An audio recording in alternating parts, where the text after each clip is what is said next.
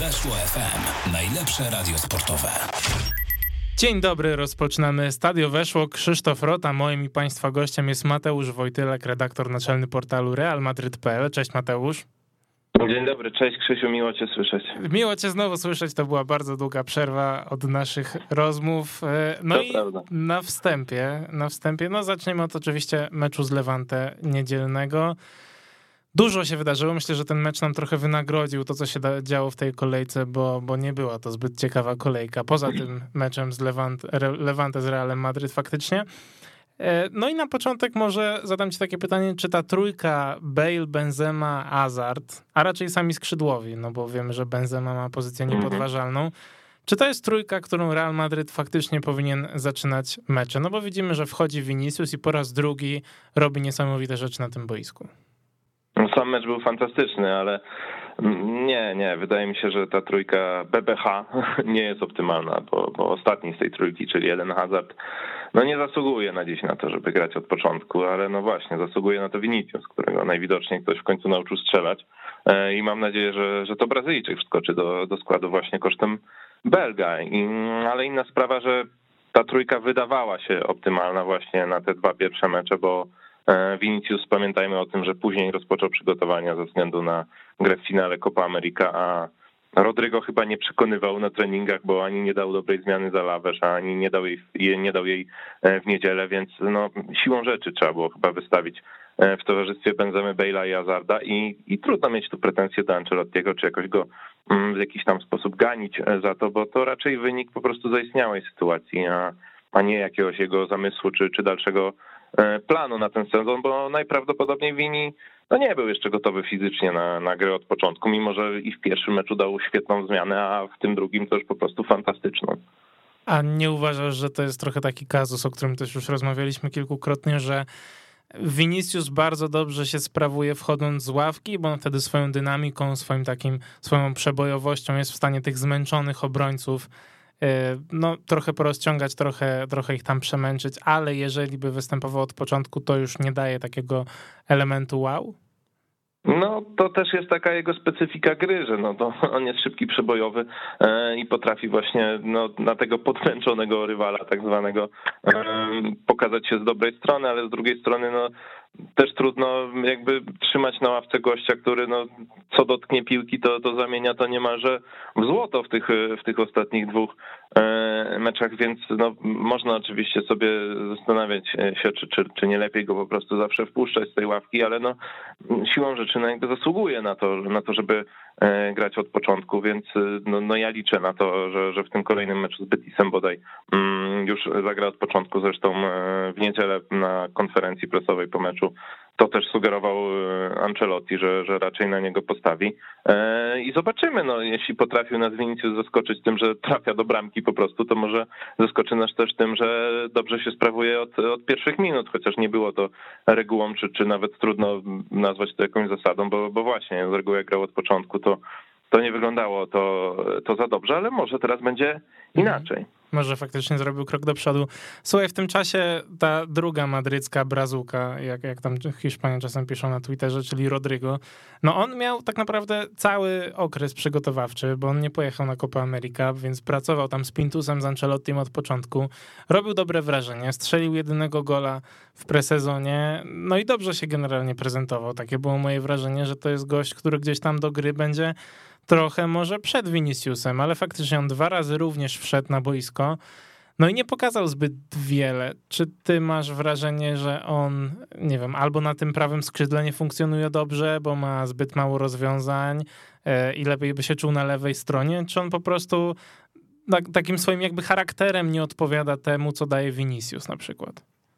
No Vinicius na pewno jest pod kątem charakteru zupełnie innym piłkarzem niż Rodrigo, bo Rodrigo wydaje się dużo bardziej stonowanym i doświadczonym człowiekiem, ale no Rodrigo jest dla mnie trochę rozczarowaniem, muszę przyznać, no bo właśnie, tak jak wspominasz, on trenował od samego początku, Real też się nie zgodził na to, żeby on udał się do Tokio na Igrzyska Olimpijskie i, i tak też przypuszczałem, że on może właśnie odgrywać jakąś tam pierwszoplanową rolę od, od początku sezonu. Też byłem trochę zdziwiony, że Bale zagrał od początku w tych dwóch pierwszych meczach, ale nie Rodrygo, ale tak jak wspomniałem, no widocznie on jakoś na tych treningach chyba nie do końca mm, przekonuje Ancelottiego i, i, i sztab szkoleniowy i dlatego zdecydowano się na to, że, żeby usiadł na ławce. No i widzieliśmy też właśnie, jak wchodził, um, czy to Zalawesz, czy, czy to Zewante, no to no nie były to dobre zmiany. No on coś tam grał, ale no nie było tego błysku, nie było tej maniany brazylijskiej,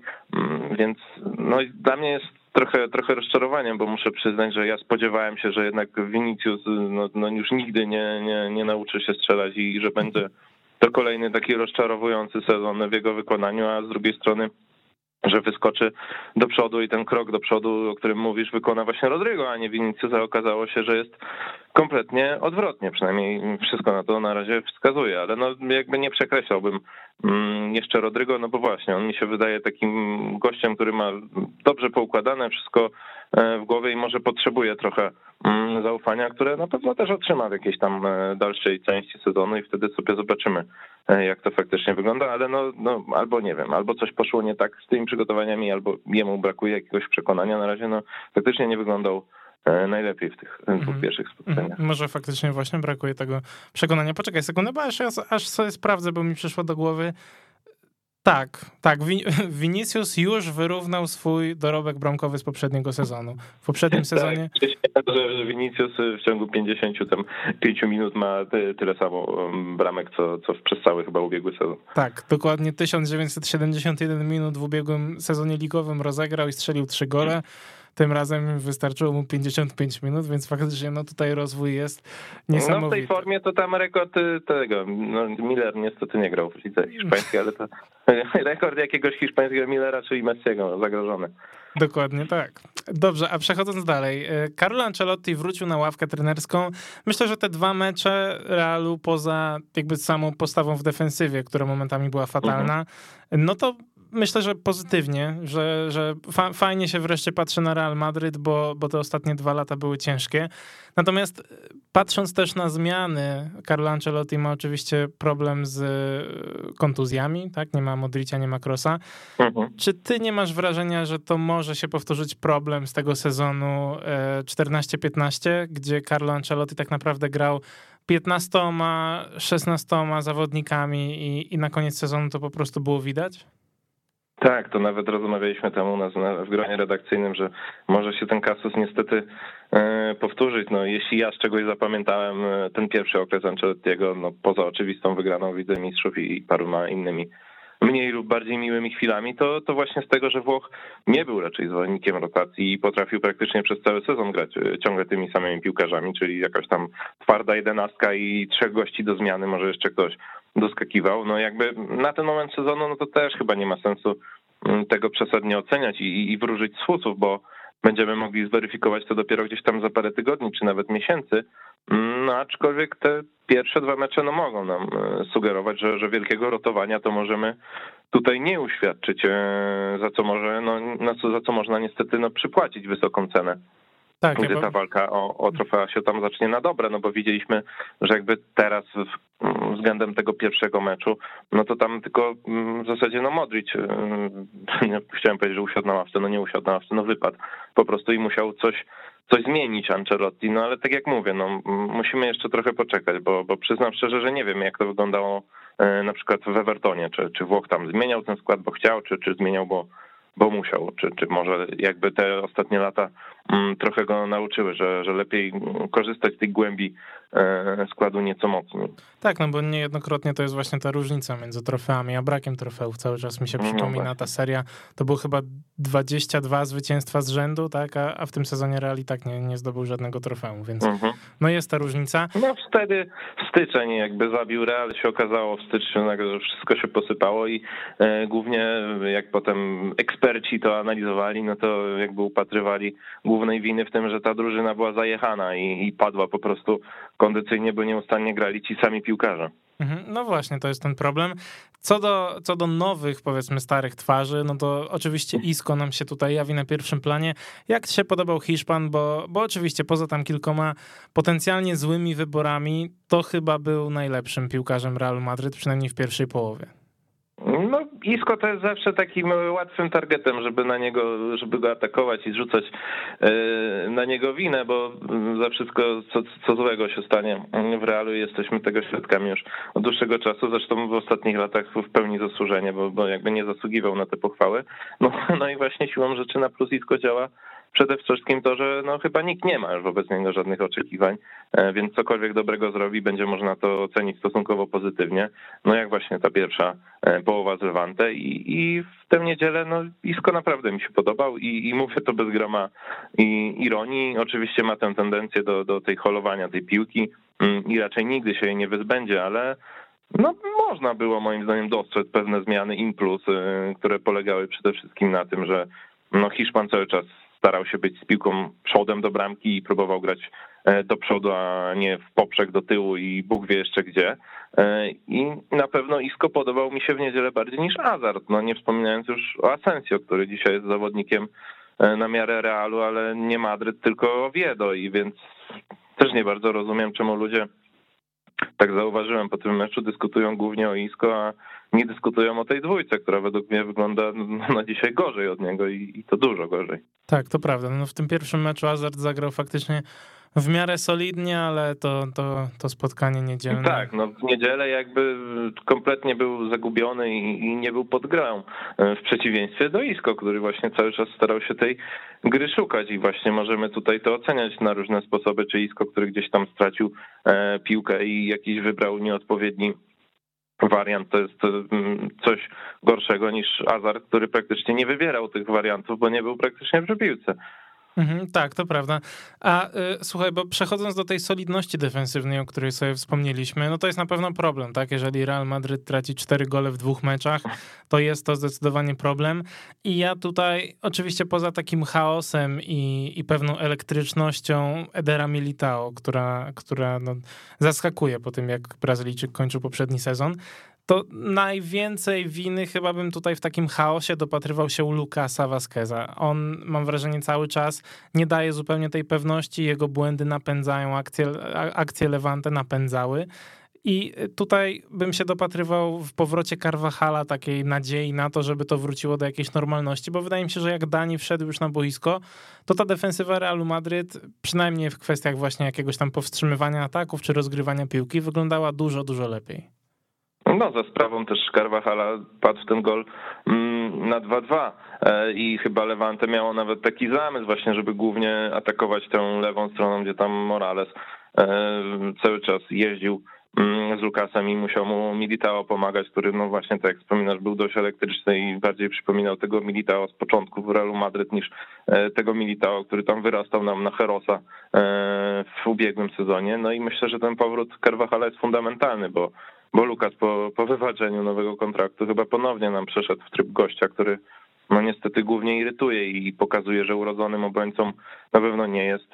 Trudno tutaj nawet polemizować, czy jest jakiś element gry, w którym Lukas jest lepszy od Carvajala, e, więc ten powrót jakby musi cieszyć i, pozostaje tylko trzymać kciuki, żeby no nie odezwały się te zdrowotne demony z ubiegłego sezonu, bo aktualnie największym problemem Carvajala jest jego kruchość, a nie cokolwiek innego, co co pokazuje mm, na murawie. No i miejmy nadzieję, że to zdrowie będzie mu dopisywać i, i, jakby on musi być pierwszym wyborem e, dla Ancelottiego, co niestety e, doprowadzi nas do sytuacji, że Lukas wróci na skrzydło pewnie, co, co też nie jest najlepszym rozwiązaniem, no ale cóż, no już wolę mieć Carvajala na prawej obronie i Lukasa na skrzydle, niż mieć Lukasa w obronie i, i patrzeć na to, co się dzieje, a nie dzieje się poprzez najlepiej. Tak, wyglądało to, wyglądało to fatalnie.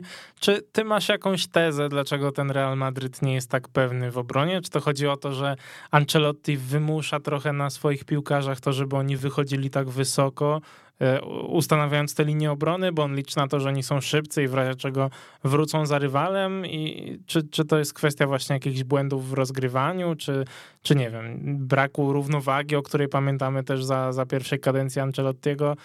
Czy gdzieś się dopatrujesz jakiejś przyczyny tego, że, że tak to wyglądało?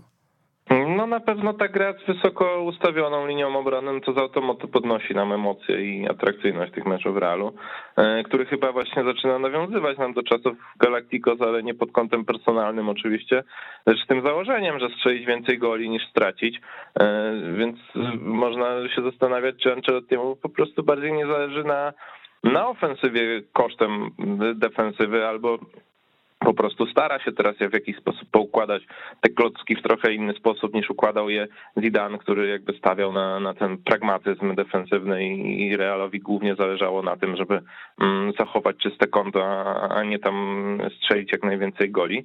I można psioczyć oczywiście na Zidane z wielu powodów, ale raczej w tych dwóch ostatnich sezonach nie miewaliśmy w sytuacji, w których no Real tracił cztery gole e, w dwóch meczach z rzędu. E, no ale ja chciałbym też jak najszybciej zobaczyć optymalne ustawienie tej defensywy, czyli gdzieś tam za Labą na środku obrony z Mendim, e, z Mendim na lewej i Carvajalem na prawej i wtedy będziemy mogli sobie to mm, ocenić, jak faktycznie, jaki jest faktycznie potencjał tej linii obronnej, bo Teraz znowu mieliśmy taki trochę składak, e, gdzie no właśnie, no Lukas gra, bo musi, a Laba też raczej no, nie będzie grał chyba w Realu, e, głównie na, na lewej stronie obrony, no Militao znowu coś, coś jest z nimi nie tak, więc e, no, jeśli dojdziemy do, do tej optymalnej wersji obrony, mam nadzieję, że stanie się to prędzej niż niż później, to, to wtedy zobaczymy, jakie są faktycznie te zamysły i jak to będzie wyglądało na te, że tak powiem, najważniejsze mecze, bo teraz to jest no, trochę chaos pewnie właśnie wynikał też z tego, że, że nie jest to, to optymalny skład y, obronny, ale no, tak jak ty sam wspomniałeś, że najpierw przed Carvajal to już zaczyna, zaczęło to e, wyglądać lepiej, więc jak widać może nie trzeba tutaj jakiejś rewolucji, która i tak nie jest możliwa ze względu na na personalia obecne w Realu, ale w jakichś niewielkich korekt i, i wtedy sobie zobaczymy. No na razie trudno powiedzieć, co jest jakby przyczyną czy, czy powodem e, tego, że, że ta elektryka była taka duża w tej, e, w tej obronie. A, a propos tej optymalnej, optymalnego zestawienia obrony, no to raczej się zgodzimy, że jeżeli wszyscy będą zdrowi, no to tam trzy pewne miejsca mają Alaba, mhm. Mendy na lewej stronie i Carvajal na prawej. Kogo na dziś byś widział jako właśnie partnera Alaby na środku obrony? Bo gdzieś tam Militao jest chyba tym docelowym, tak? Jest tym obrońcą na mhm. następną dekadę dla Realu Madryt. Natomiast po tym świetnym końcu ubiegłego sezonu, wydaje mi się, że on wszedł w ten nowy sezon i cały czas gdzieś tam jest niepewny. Przy niektórych pojedynkach nie do końca je wygrywa. Niby wygrywa, ale tak naprawdę nie jest pewny tych swoich interwencji. Tak, no tak jak wspominałem, no Militao bardziej przypomina tego gościa z początku e, w Realu niż, niż z tego ubiegłego sezonu, niestety. No dla mnie na dziś pewniakiem jest Nacho i Nacho jest taką osobą, która musi grać obecnie e, w tym Realu, bo według mnie on jest takim cichy, cichym szefem e, tej defensywy. E, co też no, do dziś nie rozumiem, czemu nie, nie pojechał na Euro, bo, bo, bo jakby w tym ubiegłym sezonie był jednym z najlepszych hiszpańskich obrońców, jeśli nie najlepszym w ogóle, jeśli patrzymy tylko na formę, a nie jakieś widzi mi się e, selekcjonera, więc no, bez dwóch zdań ja bym postawił na Nacho i Alabę mm, w środku, w środku obrony i mam nadzieję, że Ancelotti też tak mhm. postawi. Przechodząc trochę do kolejnego tematu, czyli do, do transferów. Real Madryt raczej żadnych transferów nie przeprowadzi. Wiemy, jaki jest jedyny cel. W tym momencie pozostaje jedno miejsce wolne w kadrze do zarejestrowania piłkarza. Najpewniej zajmie je Dani Ceballos, który cały czas nie jest zarejestrowany, bo jest mhm. kontuzjowany.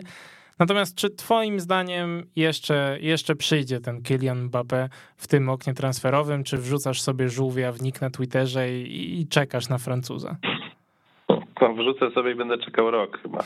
No nie sądzę i w sumie nie wierzę, żeby Real kupił czy Mbappé, czy, czy kogokolwiek jeszcze tego lata. No według mnie wszystko zmierza ku, ku temu i, i ku temu scenariuszowi, że, mam, że przyjdzie tutaj no za rok, za darmo i wówczas Real może też kupić Alanda czy, czy kogoś jeszcze, bo Florentino będzie chciał odpalić fajerwerki na, na otwarcie tego stadionu, więc transferowych cudów oczekiwałbym no dopiero za rok niestety. No w tym sezonie kadra jest już raczej zamknięta, a przynajmniej zamknięta pod kątem nowych zawodników. Może ewentualnie ktoś zostanie jeszcze sprzedany lub wypożyczony, ale na dobrą sprawę żadne poważne źródła też nie informują, by, by ktoś miał się gdzieś wybierać. No, gdyby ten Sebajos e, nie był kontuzjowany i to dość poważnie, no to typowałbym, że jest jeden z pierwszych gości do sprzedaży, ale no w zaistniałej sytuacji mm, nie będzie też chyba żadną niespodzianką, jeśli zostanie. No, także no, spektakularnych ruchów ze strony Realu w tych najbliższych dniach raczej bym się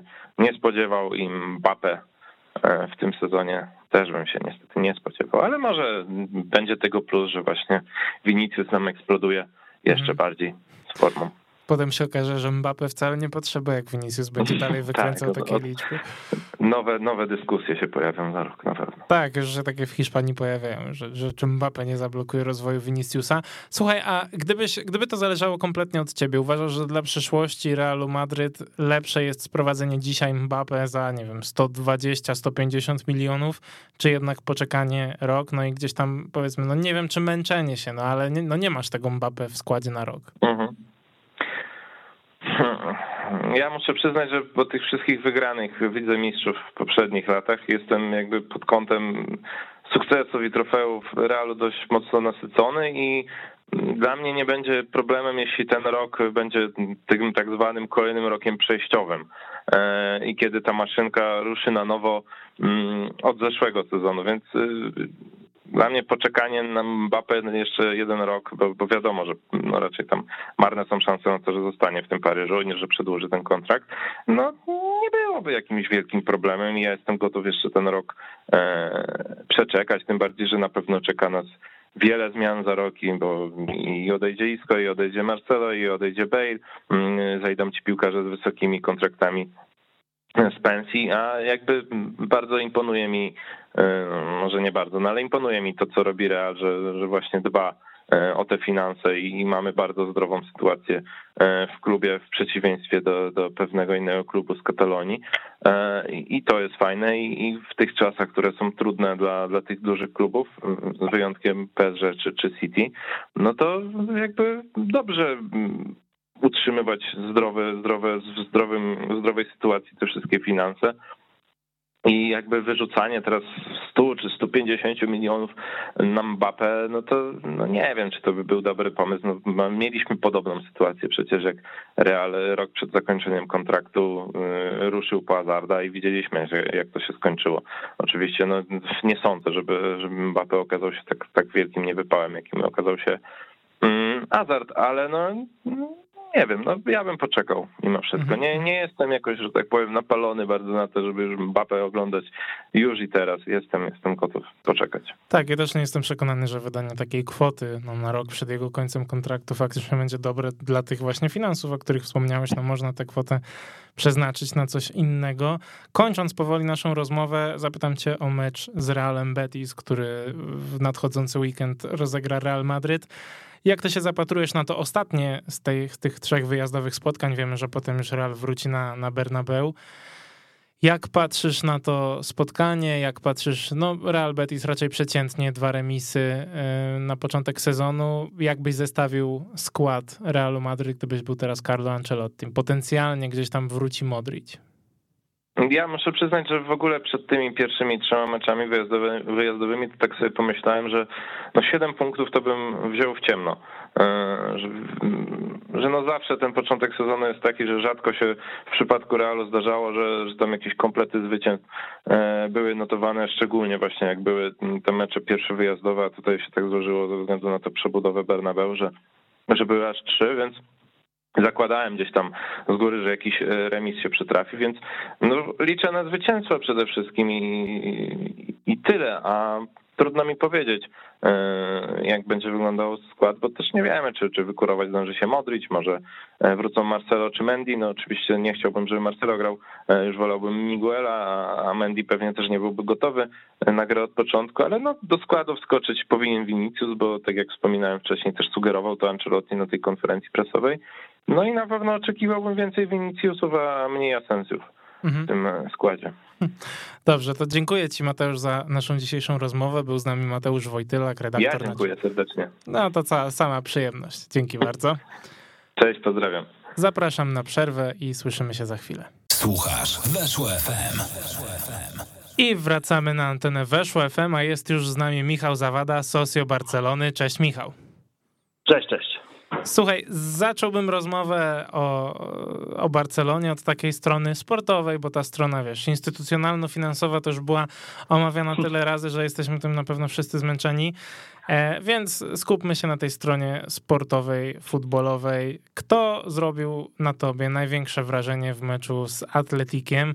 Bo dla mnie Frankie de Jong wyrasta już no, z całym szacunkiem też uznając umiejętności De Bruyne czy, czy Modricia na najlepszego środkowego pomocnika na świecie.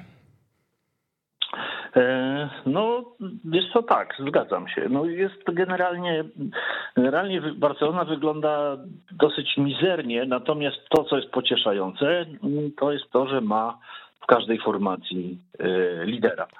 E, i na pewno liderem na formacji najważniejszej, bo ja zawsze za taką w Barcelonie uważam pomoc, e, jest Frankie de Jong, który jest i z tyłu, co pokazał w meczu Bilbao, e, i z przodu, co pokazał w meczu z Bilbao i pokazał to również w meczu, w meczu na Camp Nou z Realem San Sebastian. Więc jest, jest wszędzie, bo i blokuje strzały w polu karnym, jak trzeba, na ślizgu i, i oddał strzał w poprzeczkę, który gdyby ta piłka weszła trochę niżej, to, to pewnie może można byłoby się cieszyć z niezasłużonego zwycięstwa na San Mames. I rzeczywiście chłopak ma i wizję gry, i biega, i widać, że widać, że naprawdę no jest liderem tego zespołu. W ataku liderem i człowiekiem, który wszedł z buta naprawdę w ligę i, i w Barcelonę jest Memphis, e, który no, zrobił na mnie duże wrażenie. Nie spodziewałem się, że ten chłopak ma taką pewność siebie. E, o ile ona była widoczna we Francji, to nie myślałem, że on, że on pójdzie tak mocno. Bardziej się spodziewałem, że będzie tak, takim zawodnikiem trochę jakim, jakim był gdzieś w Anglii, ale on w ogóle tego, w ogóle tego nie ma gdzieś z tyłu głowy. Jest po prostu takim piłkarzem, jakim był we Francji. Bezczelnym, odważnym, dobrym technicznie, myślącym, yy, grającym szybciej niż koledzy z ataku.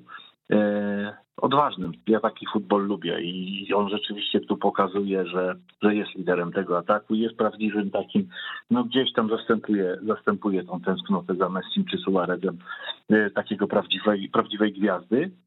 No i trzecim, może najmniej oczywistym liderem formacji jest Ronaldo Araujo, czyli chłopak, który nie wchodzi nawet w pierwszym składzie, ale jak już wchodzi, to albo strzela z przewrotki, albo gra dobrze w obronie, albo wyprowadza fajnie piłkę, jest waleczny, walczy fajnie ciało w ciało, to o czym była mowa przy Eriku Garcia, który, który tych po, po, po, pokładanych w nim nadziei nie spełniał w tym meczu na San Mamés. E, no ale też, też nie robiłbym z niego kozła ofiarnego. Natomiast Araujo jest piłkarzem, który moim zdaniem po dniu obecnym Gerarda Piqué e, będzie piłkarzem, który będzie, będzie liderem e, formacji defensywnej, która jest strasznie biedna tak naprawdę w Barcelonie, bo jak popatrzymy na boki, to co do tej pory zagrał, ja, warto pamiętać, że to są dwa mecze dopiero, tak, 180 minut, więc ja w ogóle generalnie nie jestem zwolennikiem wyciągania wniosków nawet przed dziesiątą kolejką na ten temat, jak wygląda drużyna i przynajmniej pierwszą, pierwszą taką, pierwszy taki moment na ocenę to jest powrót po przerwie reprezentacyjnej, czyli gdzieś tam w połowie września i wtedy możemy zacząć mówić o tym, jak drużyna wygląda, jak jest przygotowana fizycznie i czy oni rzeczywiście coś tam razem grają.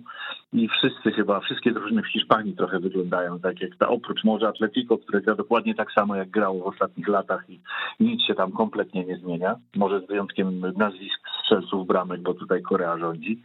E, no ale, ale oprócz tego to, to reszta drużyn ma taki mocno piachu z plaży w trybach jeszcze i, i to wszystko zgrzyta i rzęzi i, i, i wcale nie jest powiedziane, że, że, że to się tak szybko poukłada. Ale póki co to rzeczywiście tak jest, że, że w tej Barcelonie no, ta obrona wygląda rzeczywiście najgorzej. Jeszcze Neto wyglądał fatalnie przy, mhm. przy okazji, jeżeli chodzi o wyprowadzenie piłki, to, to, to, to też odbierało dodatkowo pewność e, piłkarzom Barcelony, tym grającym w defensywie. No ale rzeczywiście, jak odpowiadając krótko na, twoją pyta na twoje pytanie, tak, De Jong, a oprócz tego tych dwóch pozostałych, czyli Memphis i, e, i, e, i, i Araujo. Tak, właśnie oglądając ten mecz też zwróciłem uwagę na Neto, jak, jak zmiana na pozycji bramkarza potrafi po prostu wpłynąć na cały zespół, bo Ter Stegen, no, po pierwsze nie popełniałby takich błędów przy wyprowadzaniu piłki jak Neto, ale to umówmy się, że nie jest w zasięgu 99% bramkarzy na świecie, tylko raczej mhm. tego 1%. E, no ale właśnie, chodzi też o tę pewność, którą, którą transmituje do, do innych, innych zawodników. A słuchaj, bo przenosząc się trochę na drugi biegun, to mam wrażenie, że na tym drugim biegunie w tym meczu znajdował się Eric Garcia, gdzie znamy też całą sytuację z tym, że on przed meczem dostał informację, że zmarł jego dziadek, więc też, też mógł być myślami trochę gdzie indziej. Natomiast no, zagrał fatalnie. Poza tym, że, że ma super wyprowadzenie piłki i to pokazywał kilkukrotnie i to wiele daje Barcelonie no to mam wrażenie, że to nie jest, że to nie jest przynajmniej na razie obrońca na Barcelonę, że może on się trochę rozwinie, ale ja mam bardzo takie sko widoczne skojarzenia z Markiem Bartrą, z taką... taką... Tak, tak, czyta, czytałem to. Mhm. Wiesz co, y, może one, są, może one są uzasadnione, natomiast ja bym tutaj się czepiał jednak y, Ronalda Kumana i jego decyzji. Jeżeli masz zdrowego Araujo na ławce y, i wiesz, jak grał w ubiegłym sezonie i wiesz, że daje i w powietrzu, co i w grze fizycznej, e, co daje na San Mames zawsze e, bardzo dużo, to po co wpuszczać nieogranego chłopaka, który przychodzi z innej ligi, który nie grał z tym zespołem, nie grał obok Pique za dużo? Po co go palić w meczu na San Mamés? Jeszcze w sytuacji, w której być może może mieć jakieś problemy, wiesz, z koncentracją mentalną związane z sytuacją e, prywatną, rodzinną, e, on mu do, dodatkowo go wrzuca na, na tak grających fizycznie zawodników. Przecież on w zderzeniu z Winiakim, e, z tym, z, z Inigo Martinezem, no to przecież, się, przecież to są same mięśnie, człowiek doświadczony w grze w powietrzu, silny, e, idący jak dzik w żołędzie po prostu na piłki. E, do tego dostał, nie dość, że dostał dostał fragmentów e, Inigo Martineza, to jeszcze dostał Williamsa E, e, do krycia na, na, na, e, jeżeli chodzi o napastnika. No fatalne połączenie. Przecież wiadomo, kto gra i jak gra w Bilbao i ja bym się w ogóle nie zastanawiał. Jeżeli, ja myślałem, że Araujo jest kontuzjowany, dlatego, dlatego, wyszedł, dlatego wyszedł Eric Garcia, ale Araujo potem wychodzi, wchodzi z ławki za Piqué i jest najlepszym obrońcą w Barcelonie. Nie rozumiem decyzji o, o wypuszczeniu Erika Garcia w ogóle na ten mecz. Jeżeli miałbym wprowadzać młodego obrońcę, który, który wchodzi do ligi, to wprowadzałbym go właśnie w meczach stopniowo, w których albo najpierw gramy taki mecz jak na, na Camp Nou w San Sebastian, że że rzeczywiście można sobie tą piłkę powyprowadzać, można nabrać pewności siebie, można, można podtrzymać gdzieś tą linię, potem można zacząć wchodzić w pojedynki, ale trzeba go wzmacniać fizycznie na treningach. Trzeba mu pokazywać, jak ta gra w Hiszpanii e, rzeczywiście wygląda i że nie każdy jest kurczę łezką, czy nawet nie powiem Elcze, bo Elcze e, też miałby problemy, patrząc na, na dwa mecze, jakie Elcze rozegrało, jeżeli chodzi o fizyczność, jeżeli chodzi o jeżeli chodzi o to, jak oni grają w defensywie. To Eric Garcia będzie miał problemy przy drużynach grających mocnym pressingiem i, drużynach, które mają silnych zawodników yy, grających, grających mocno fizycznie, to będzie miał problemy, jeżeli, ale nie można go palić, bo wiesz, oprócz problemów fizycznych mu się dołoży brak pewności siebie, związany z tym, że nie ma bramkarza za sobą, nie ma doświadczonego kolegi obok siebie, a do tego jest nowy w drużynie i słabo się czuje fizycznie, tak możemy spalić każdego młodego piłkarza. Także ja bym się go, ja bym tutaj miał pretensje do Kumana, a nie do Erika Garcia. Mhm, rozumiem to jak najbardziej, bo ja szczerze mówiąc, jak przychodził Erik Garcia, no to ja gdzieś tam myślałem, że faktycznie tą parą stoperów będzie głównie Pique za Raucho. Wiem, że teraz Pique jest kontuzjowany, no ale mimo wszystko, tak jak mówisz, no w pierwszym składzie nie wypuszcza się zawodnika, szczególnie jeżeli dochodzi do tego taka, taka informacja. To jest jasne, że piłkarz chce grać niezależnie, niezależnie od wszystkiego, ale tylko ci najmocniejsi mentalnie piłkarze są w stanie odciąć się od tego i zagrać nadal dobre spotkanie. No myślę, że tutaj no faktycznie no, musisz, masz rację. Przede wszystkim musisz być, musisz być silny fizycznie, pewny swojej pozycji w drużynie i wiedzieć, co chcesz grać. E, a nie, zasta- wiesz, ty masz, ty masz tysiąc myśli na minutę czasami, wiesz, w takiej sytuacji, jak jesteś na boisku, a jeszcze wychodzisz na San Mamet, gdzie każdy piłkarz jest przygotowany do gry fizycznej. Wiemy, jak gra atletik, y, u, u, szczególnie u siebie. E, ja co prawda się tam trochę z tego śmiałem, że Barcelona w ostatnich sześciu meczach to akurat na San Mamet cztery razy wygrała, raz zremisowała i tylko raz przegrała, jeżeli chodzi o ligę, no ale generalnie umówmy się, jeżeli chodzi o aspekt fizyczny, Bilbao jest jedną zawsze z najlepszych drużyn, najlepiej grających w powietrzu, co pokazał przygotowany stały fragment gry, po którym Barcelona straciła bramkę. Fantastyczny wyblok, gdzie Araujo nie mógł się w ogóle przebić yy, tam z, z kryciem, a Garcia zgubiony jak dziecko yy, i jeszcze przegrywający w powietrzu, no ale z kim przegrywający? Z chłopakiem, który generalnie yy, gra w powietrzu świetnie i, i tylko przez problemy swoje prywatne nie pojechał na, na Mistrzostwa Europy, czyli, czyli z Inigo, Inigo tak? Mhm, tak, mhm, no. to prawda. Mm, I w ogóle ja mam też, no jestem pozytywnie bardzo zaskoczony tą postawą Atletiku, bo tak jak mówisz, to nie jest żadna niespodzianka dla ludzi, którzy oglądają tę ligę hiszpańską, w jaki sposób gra Atletik, ale faktycznie niespodzianką dla mnie było to, jak oni agresywnie przez cały mecz grali wysokim, wysokim pressingiem. I stąd moje kolejne pytanie do ciebie. Dlaczego tak naprawdę, czy widzisz jakąś konkretną przyczynę w tym, że Barcelona Kumana w tym momencie no ma problem z drużynami, które wychodzą bardzo wysokim pressingiem, a wiemy, że przecież tak, tak się zmienia futbol, tak? Każda drużyna będzie na przestrzeni następnych miesięcy czy lat szła w stronę grania jak najwyższym pressingiem. E, no tak, ale to wiesz, to nie jest kwestia nowa i to miałem tutaj poważną dyskusję z, z, z wieloma kibicami Barcelony, którzy mi zarzucają to, że to, że jadę po Kumanie i że jadę po Barcelonie. No ale, ale ja nie jadę po, po, po Kumanie dlatego, że przegrał, e, że, że zremisował w Bilbao, bo w Bilbao zremisować może każdy i, i punkt, punkt z Bilbao to jest, to jest punkt zawsze cenny i tam wiele drużyn będzie miało problemy. Ja, ja, ja mam problem z Kumanem taki, że Kuman nie odrabia lekcji y, z wiosny, y, gdzie kiedy pisane było o 13 kolejnych finałach Barcelony, 7 kolejnych finałach Barcelony, 6 kolejnych finałach Barcelony. A Barcelona co jechała na wyjazd? To cofała się czterema, pięcioma ludźmi, dupami w pole karne. E, y, do tego robiła się w międzyczasie gigantyczna dziura między linią obrony a linią pomocy. Ta piłka nie była przesuwana do linii pomocy, tam gdzie jest jakość. Są zawodnicy, którzy mogą tą piłkę utrzymać, pograć w środku pola, wybić przeciwnikowi grę pressingiem, wyjść spod tego pressingu krycia, tak? E, my mamy w obronie Desta, mamy w obronie Erika Garcia, wchodzi w Sociedad, wchodzi, wchodzi Emerson, ludzie, którzy nie mają pojęcia, tak, no, to znaczy Dest może próbować wychodzić dribblingiem spod e, tego, no, ale trzy razy mu się uda, dwa razy mu się, trzy razy mu się nie uda i pójdzie z tego gol, tak.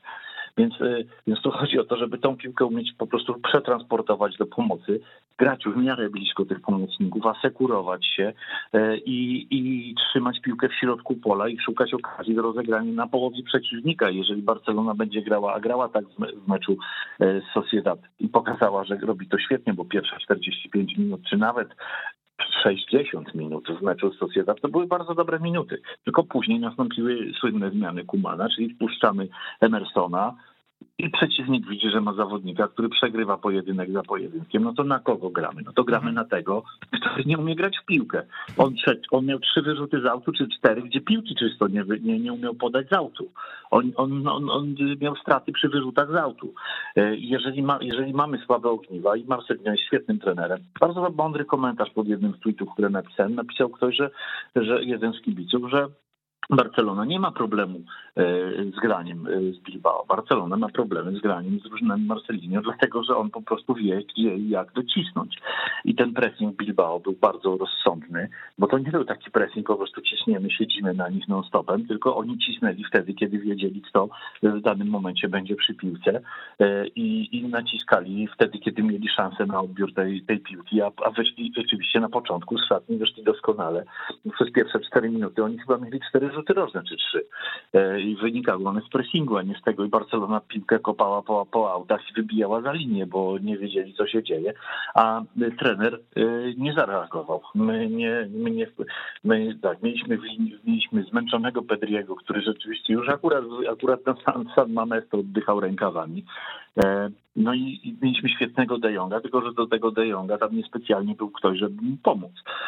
I E, jeżeli mamy, jeżeli mamy słabe punkty, no to, z tych, to, to, to, to nie trzeba do tego Bilbao na San Mamés. To, to w meczu przedsezonowym Salzburg pokazał, że, e, że dociskając mocno Barcelonę tam, gdzie tam, gdzie nie ma piłkarskiej jakości. A umówmy się, w tym momencie w kadrze Barcelony jest kilku piłkarzy, którzy tej jakości nie mają. I dlatego trzeba umieć to umiejętnie omijać. A moim, moim zdaniem Kuman lekcji z wiosny, kiedy przegrywał mistrzostwo w kolejnych meczach na wyjazdach, e, właśnie oddając, oddając pole i tak licząc, że dobra jakość to będzie, a w drugiej połowie dociśniemy i Messi strzeli bramkę. Rzeczywiście tak wielokrotnie było w ubiegłym sezonie, tylko że w tym sezonie nie ma Messiego, jest Depay, który daje radę póki co. Rzeczywiście tam, no, no ale tej jakości do wyprowadzenia piłki od obrony do pomocy i ataku i jak, jak masz słabych obrońców, to graj na połowie przeciwnika, po prostu. Mając mhm. ludzi do tego. Tak, to prawda.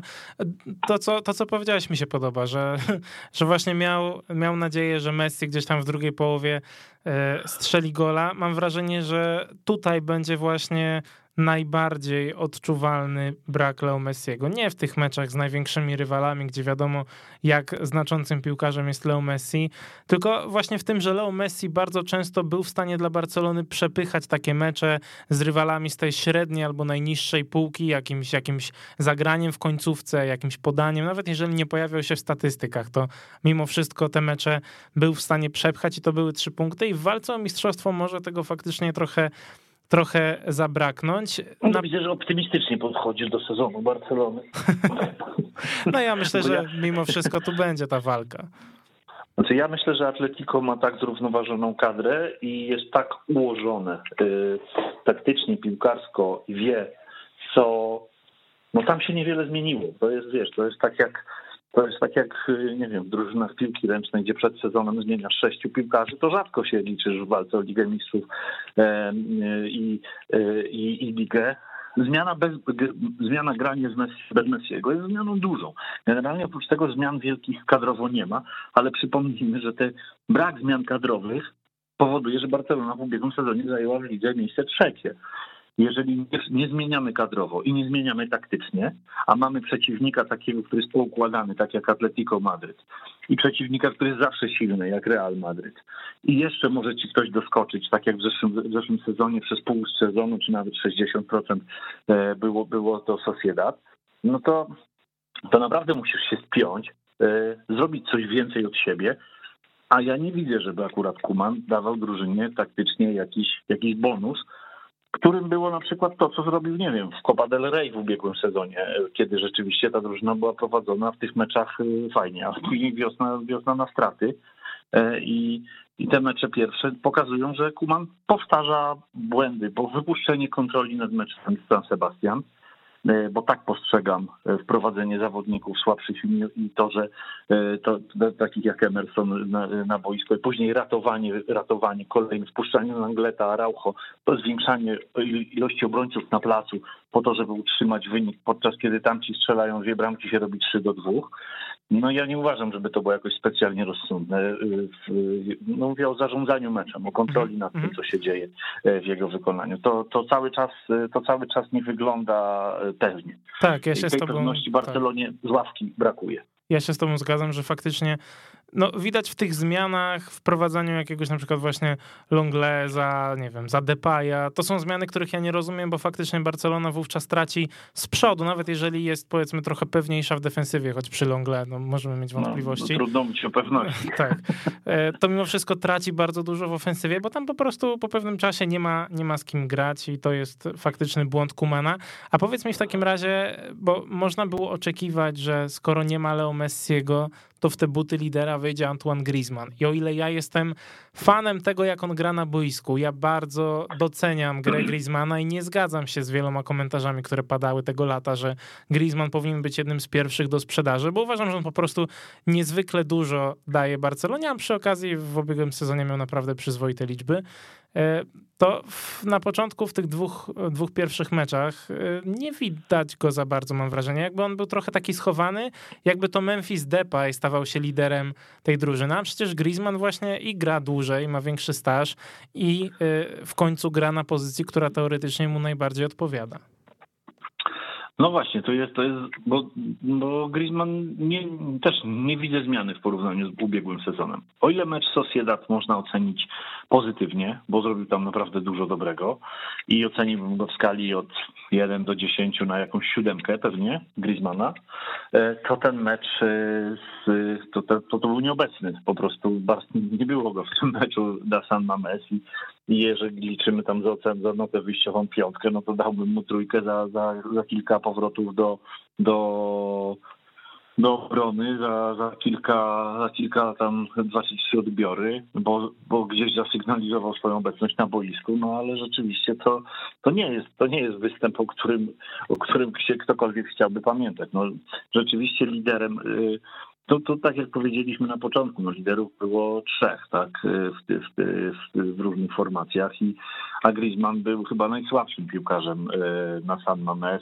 e, bo, bo nawet Sergi Roberto, który wszedł z ławki, dał asystę do, do Depaya, mimo tego, że strat miał dużo, grał źle i i na koniec prawie, prawie spowodował, e, no, spowodował czerwoną kartkę mhm. i Garcia, tak, tak naprawdę. Ale, ale, jednak, o, ale jednak Sergi Roberto dał asystę. A, a od Griezmana oczekujemy czegoś więcej, bo tak jak mówisz, to jest piłkarz z wizją, to jest piłkarz pracowity, to jest piłkarz, który umie grać w piłkę, ale jego też w grze no, ani go nie było po lewej stronie, ani go nie było przed polem karnym, ani nie było go w szesnastce. No gdzieś tam wraca, ale to naprawdę żałosny występ. No, no, tak jak go lubię i, i staram się go czasami bronić ponad miarę, ponad to, co, co bo, bo, bo uważam, że jest gdzieś tam niedoceniany czasami za pracę, jaką wykonuje. No to go bronić akurat w tym meczu nie można. E, generalnie Bright White też na przykład pokazał, że po, po zachwytach po pierwszym meczu, gdzie miał dwa gole i asystę, no to tu pokazał, że że, że to nie będzie piłkarz, który będzie strzelał regularnie bramki i nie będzie regularnie notował występów na, na, na jedną z najwyższych not w zespole. E, I tu zniknął kompletnie i jedyne, z czego go zapamiętamy, to z niewykorzystanej setki na początku spotkania e, w tym meczu na San Mamés i jak tak popatrzymy, no to w ofensywie sam Depay, który zrobił coś z niczego, czyli taką bramkę, jak na debiutanckie gole się popatrzy, różnych piłkarzy Barcelony, to mamy, mamy loba Messiego z podania Ronaldinho, mamy gol Ronaldinho z Sevillą, no to ten gol Depaya to jest taka, taka, taka, taka, taka, taka dzida, taki, taki wbity pod ladek gwóźdź, że, że wielu kibiców będzie go pamiętało jako, jako jeden z takich fajniejszych goli debiutanckich piłkarzy Barcelony w historii. Fajnie, że fajnie, że, że Depay unosi ten ciężar, bo generalnie w ofensywie E, no póki co, no to Brightwatch w pierwszym meczu rzeczywiście dał radę, e, a, a Sergi Roberto od, od, od czci wiary e, od, od, od, odżegnywany ma asystę i gola w tym sezonie, a Griezmann nie ma nic. No. Mhm. Tak, to prawda. Słuchaj, a y, już na sam koniec zadam ci ostatnie pytanie, bo trochę, trochę narzekałeś na potencjał Barcelony w tym sezonie, więc na sam koniec właśnie chciałbym cię zapytać, jak widzisz ten sezon? Czy to jest sezon, w którym Barcelona może powalczyć o to mistrzostwo? Bo wydaje mi się, że, że trochę jesteś sceptyczny. Znaczy wiesz, w zeszłym roku się nie pomyliłem, bo mówiłem, że to będzie miejsce 3-4 i w tym roku też myślę, że Myślę, że się bardzo nie pomylę, dlatego że siła ognia jest mniejsza mimo wszystko, mimo tego, że jest Depay, który jest, jest dobry, mimo tego, że niektórzy uważają, że bez, bez Messiego będzie łatwiej o nieoczywiste rozwiązania w ataku, że każdy będzie musiał wziąć ciężar gry na siebie. Ale jak to wygląda w boju, no to już widzimy na przykład na San że nie każdy bierze ten ciężar gry na siebie, że niekoniecznie, że niekoniecznie taktycznie jest to w tym momencie poukładane. Tak jak powiedziałem, ja bym ja bym poczekał do dziesiątej kolejki, także zagramy naprawdę z kilkoma mocnymi przeciwnikami, kilkoma przeciętnymi, kilkoma, kilkoma średnimi. Na razie Barcelona zagrała z dwoma drużynami z kraju Basków, które słabe nie są. Mhm. E, I e, wywiozła z tych potyczek cztery punkty. To też nie jest zły bilans. E, I patrząc tak czysto, czysto tylko na punkty, no to, to pewnie, pewnie, pewnie grając tak jak Barcelona gra, no to, to, w, tym, to w tej trójce się, się na pewno znajdzie. Natomiast patrząc na styl, na to, że ta drużyna jest y, momentami zagubiona, na to, że nie ma reakcji, że, nie ma, że, że traci zarządzanie nad meczem, że no, jak, jak odejmiemy chociażby gole Messiego, bo nie każdy, nie ma Barcelona nie ma teraz zawodnika, który podejdzie i strzeli w sezonie, nie wiem, 6-7 bramek z rzutów wolnych. Mhm. Rzut wolny na San Mames wykonywał Depa i podał z rzutu wolnego w środek bramki do bramkarza kaczkę, która się odbijała od murawy ze dwa razy zanim tam dobrze doleciała. E, I, e, i, I, to jest to, o czym mówiłeś, że, że Messi mógł dać e, bramki, ale Messiego nie ma. Ale I tych bramek też nie będzie, z rzutów wolnych chociażby. Lepiej wyglądają, mam wrażenie, stałe fragmenty gry w ofensywie w Barcelonie i to było szczególnie widać na Camp Nou w meczu Sociedad, ale w defensywie już to tak dobrze nie wygląda. I, i tak patrząc aspekt po aspekcie, jakby się chciało tą Barcelonę oceniać po tych dwóch meczach, e, przypominam, tylko po tych 180 tam minutach, to na ten moment ja nie widzę, ja nie widzę zmiany, która została wypracowana w czasie od czerwca do tego momentu czyli czas, który tam, no pewnie, to Kuman nie miał też go dużo, no bo były Mistrzostwa Europy, była, była Copa America, więc wielu piłkarzy nie było, ale nie widzę, żeby wypracował jakiś pomysł na to z ludźmi ze sztabu, czy tak jak zapytał się tutaj kolega mój Robert Marcinkiewicz w komentarzach na, na tym, co, co w sztabie Kumana robi Henrik Larsson. No ja nie, nie wiem, bo on odpowiada podobno za, za przeciwników, podobno za stałe fragmenty gry, nie wiem za co odpowiada, bo, bo drużyna jest kompletnie nie wygląda momentami na, na nieprzygotowaną. Ja Henryka Larsona jako piłkarza uwielbiałem, ale nie wiem, co robi w Barcelonie na przykład. E, I jak poskładamy te wszystkie elementy tej układanki, to możemy się jedynie cieszyć, że nie jest to Real Madryt sprzed kilku sezonów, e, który, który wygrywa, wygrywa ze, z każdym jak leci e, i ma swoje problemy, co też pokazały dwa pierwsze mecze E, w, ligowe.